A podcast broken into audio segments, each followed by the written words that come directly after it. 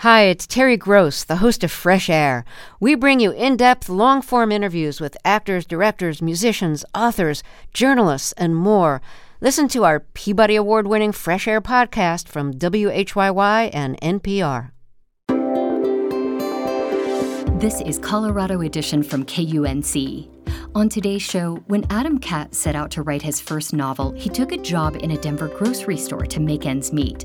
Then the pandemic hit, and he knew he needed to document his experience. This became an, a project that was much bigger than me. We talk with him about his new book, Life on the Grocery Line. That's coming up.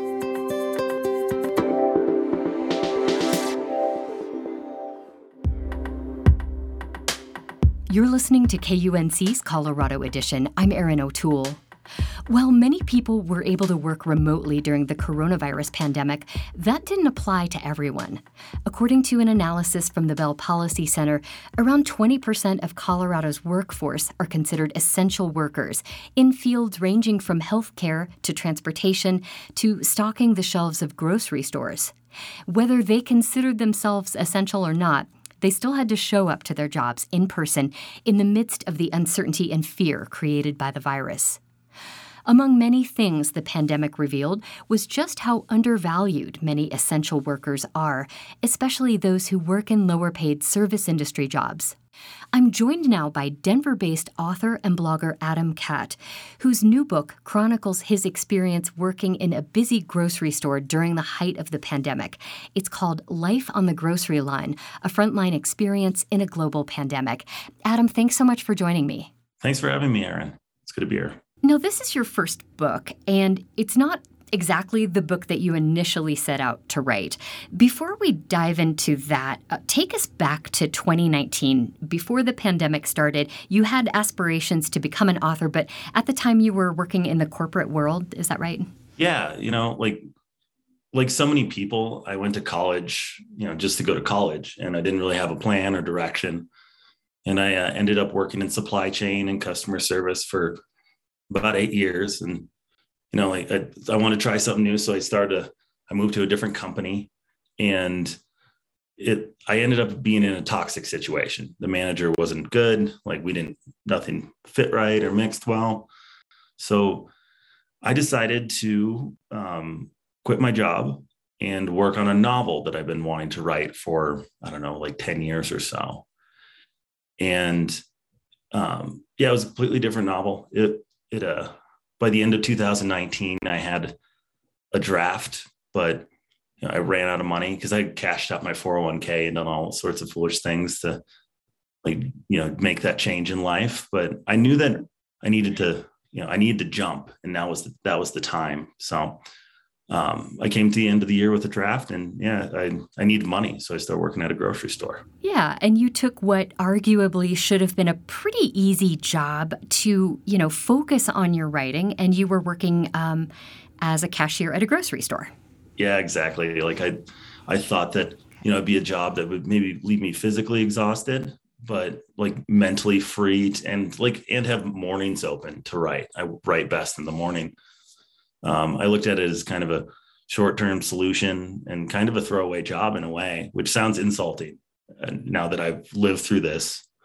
Um, because it's it's not. It's much more important than I had originally thought. But I know a lot of people think the same thing. And the store that I worked at was so busy all the time that you know it had a had an energy to it. It has a life force to it that's fascinating. And I'm so glad that I started working there and taking that leap. But, you know, the unexpected happened, and the unexpected thing was the coronavirus. The first COVID cases uh, were officially confirmed in early March. I believe it was March 5th. And then things started to just close down a few weeks later. Describe what was happening in the grocery store in those first few weeks and months, and, and what was it like from your vantage point? You know, like I think I, I thought the shutdown, like the lockdowns happened like St. Patrick's Day weekend or something to that effect. And um it was it went from just it started to get busy. Like there were a lot of people coming in worried about what was going on with the virus and everything, but it really sped up that mid-March and schools shut down, you know, people work from home, the ones that could work from home did, restaurants and bars closed, the lines got instantly gigantic. The shelves seemed stripped bare overnight, and it was like you all the stuff they put on the shelf would be gone the next day. The you know we the employees were put under a different protocol seemingly all the time. You know, I had to wipe down a register between each customer for a while, which was exhausting. I mean, when you're talking about hundreds, maybe even a thousand people go through your line in a super busy store like that. And it it was yeah your my arm got sore. That's a good way to put it. Like my arm got sore after i um, from doing it so much. But they they put like limits on the amount of people that could come in. Masks became required. There was a temperature check station for employees that you had to anytime you went in and out you had to get your temperature checked. And it honestly was not accurate at all.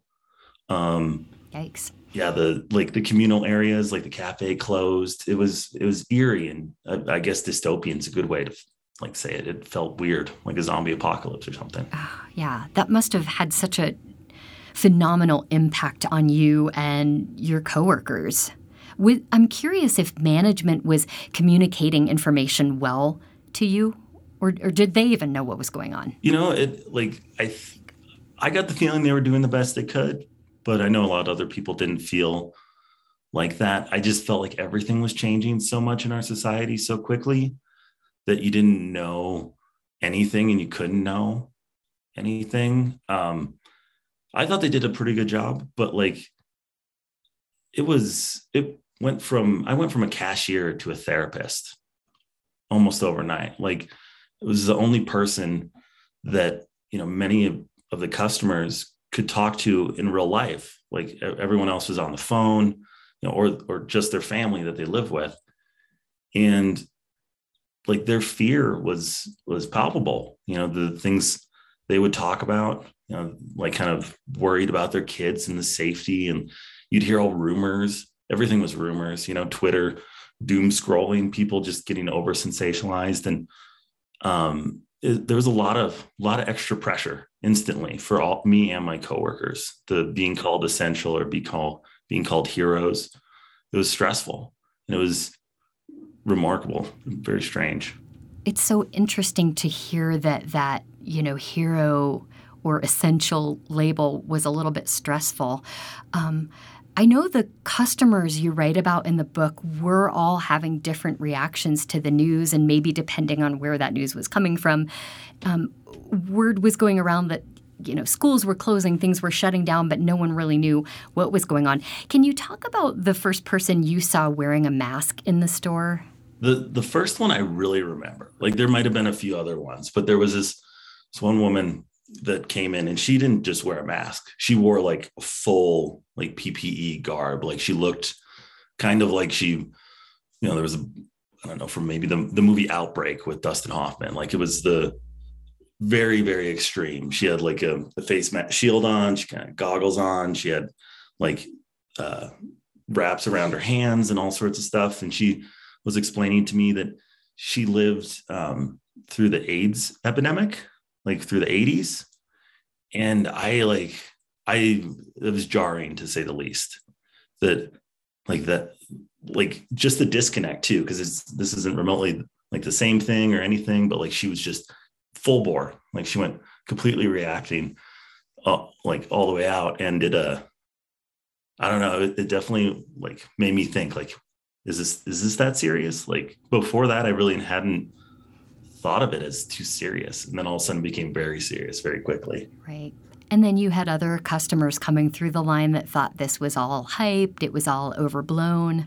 Oh, yeah. Yeah, definitely. Like, you know, I get lectures about how, you know, like what the government's doing, about how this isn't real. It's just the flu. It's just this. It's just that. It's, you know, and it's all hearsay and, and conjecture. It's just rumors from everyone on like kind of both sides of everything. And it's very confusing. And I just kind of, don't know, just use it as chit chat, you know, because I, I, as a cashier, I enjoyed, you know, the gift of gab and like talking to people. And like, that's what it kind of took away from me with the plexiglass and the masks. It became very isolating and you couldn't hear people properly. So they just, they just ignore you or you, you ignore them. Adam, I'm hoping you could read a short passage from your book. Um, and just to set this up, I believe this takes place sort of early on in the pandemic. You've been fielding questions from customers, you've been kind of part uh, therapist, part cashier.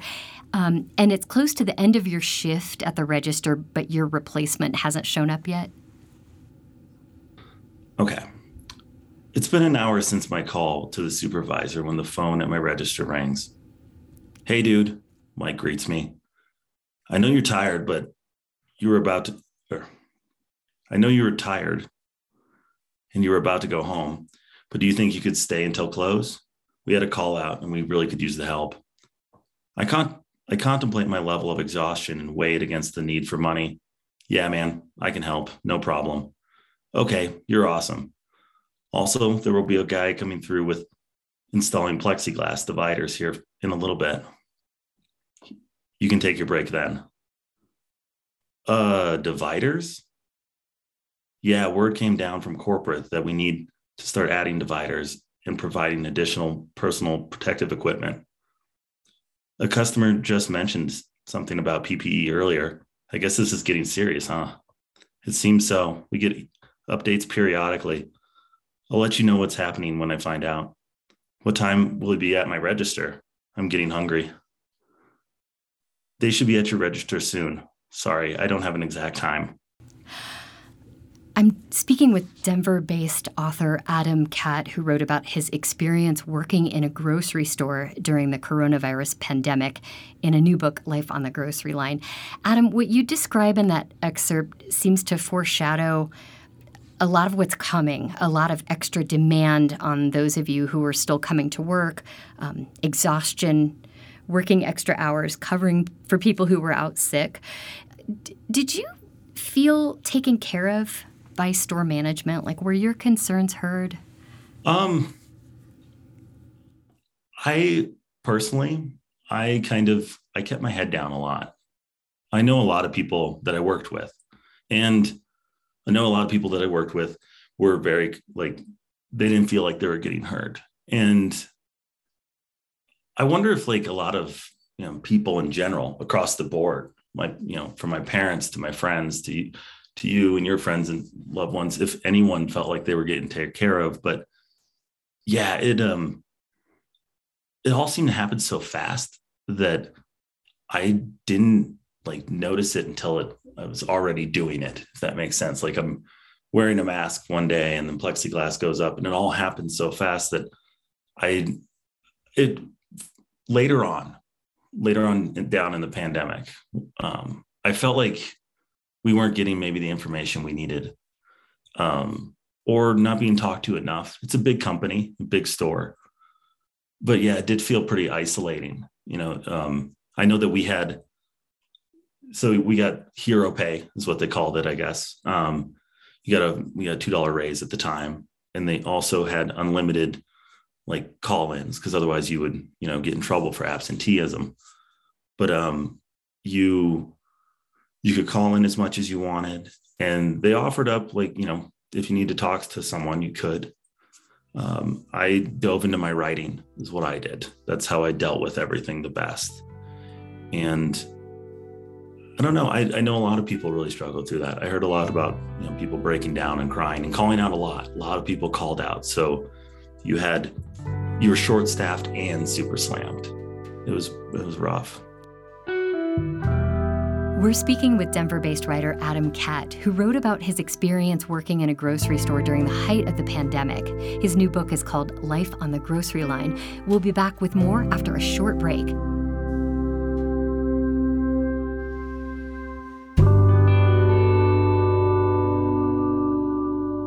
You're listening to Colorado Edition from KUNC. I'm talking with Denver based author Adam Catt. He had taken a job in a busy grocery store just as the pandemic hit in early 2020. He has written a novel about his experience set in a fictional store that he calls Dream Grocers, which reveals what it was like to be an essential worker during that uncertain time. Now, Adam, you witnessed a lot of different behaviors from customers. Uh, apparently, a global pandemic brings out the best and the worst in people. Could you share an example or two of what you saw? you know, so we started running out of a bunch of different items, you know, obviously like rice and um, canned goods, things like that. But we started to run out of bags because we were so busy. And so management told us not to double bag if we could. Well, a woman that come in, came into my line, she asked me to double bag her groceries. And I told her that I couldn't do it, but I, I realized once I looked at her that she was not in a great mood and this wasn't going to go well, sort of thing. Like you kind of pick up on that after a little bit, like if this is going to be bad. And I would have just double bagged her groceries, but she snapped immediately and like started grabbing stuff off the conveyor belt and throwing it into her cart. And she also like grabbed the bag of groceries that I was bagging and threw it into her cart too. She even spilled some on the floor. And the whole time she's telling me, it's not you. It's not you. It's not you. And then as she's storming out, I'm watching her as she goes because this is such a scene. And she looks back at me. She says something, licks her hand, and slaps it down on the final register. She licked her hand and slammed it down. What was going through your mind? Like I was still in, I was in shock. I was like, what did I just see? Like, what did, and what did she say to me too? Like the, it, what it, it like really taught me was that, you know, people are suffering through whatever they're dealing with all at the same, like, and you have no idea what they're going through. Um, she didn't need to react like that, obviously. Like clearly she didn't need to do that, even no matter what's going on in her life. But um, I I knew in that moment that people were at their breaking point. A lot of people were really struggling, and they were, you know, I became the whipping boy for people. They're like cashiers and grocery store employees, retail employees in general are kind of, you know, they they take a lot of abuse from customers anyway. But it was an extreme time too. But uh you also got like the best. I, I feel like you got some of the best out of people too. Because you saw some positives. Yes, definitely. You know, I I thought the pandemic would be a great leveling event in a lot of ways, and it and it was. I I witnessed some really interesting stuff, and the I remember there was a brain surgeon that would always go through my line. He had like six kids. Really, really nice guy, and you know, so he for weeks on end, every week he'd have like you know five hundred, six hundred dollars worth of groceries and he come through my line and he he's a brain surgeon which is a pretty elite job. And he just wanted to know about my writing and about how we were doing in the store and what he could do to help. And he would always like organize his his groceries on the conveyor belt and he'd bag his own groceries. The guy was a machine. Absolutely mach- like wonderful person to deal with. And wow. it, it felt like we were in the same space you know like like that we were on the same level. He was more interested in me and I was like, wow, what's it like to, you know, poke around in some someone's skull? It was fantastic and life changing, really, to meet him.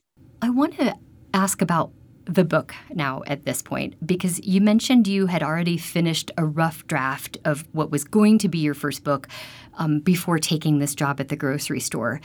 Was there a, a, certain point in this experience that you decided you needed to switch gears and and write about this experience? Instead of your original story idea?